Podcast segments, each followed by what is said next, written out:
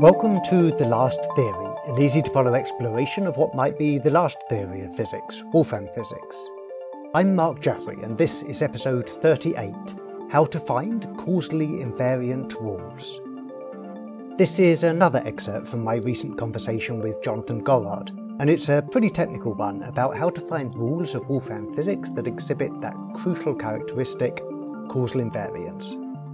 According to Wolfram MathWorld, causal invariance means that no matter which evolution is chosen for a system, the history is the same in the sense that the same events occur and they have the same causal relationships.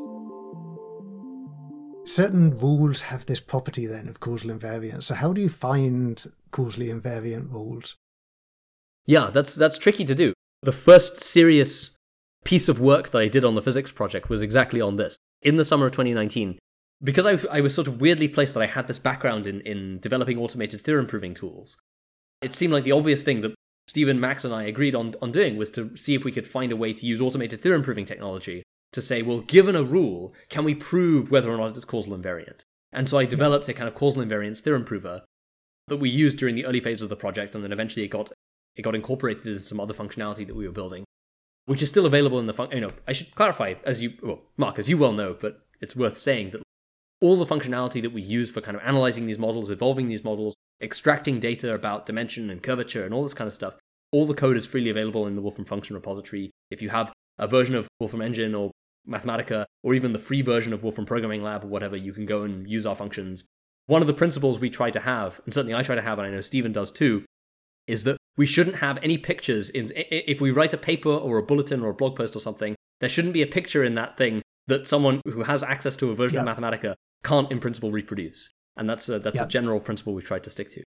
So th- there's a bunch of functionality that I developed, like things like, well, there's a function called causal invariant Q and total causal invariant Q. There are other more refined functions for, for, for doing similar things that effectively do these algorithmic determinations of, of causal invariance. And, and I mean, uh, it's a little bit hard to articulate in words exactly what the automated theorem prover is doing, but effectively what it does is um, so both hypergraph rewrites and the causality of hypergraph rewrites have some algebraic structure.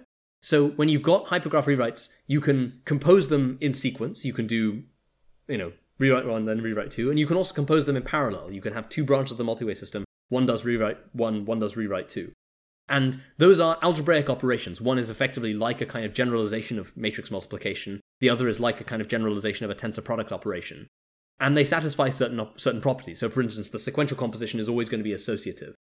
The parallel composition is always going to be associative and commutative. So it, it, it so it, it, it doesn't matter how you parenthesize the composition; it's always going to give the same answer. And when you're composing them in parallel, it doesn't matter in what order you do the parallel composition; it's always going to give you the same multi-way system. And similarly, the causal relations between these events have some algebraic properties. They also have a tensor product structure, although it's a slightly different kind, called a partial monoidal structure, etc.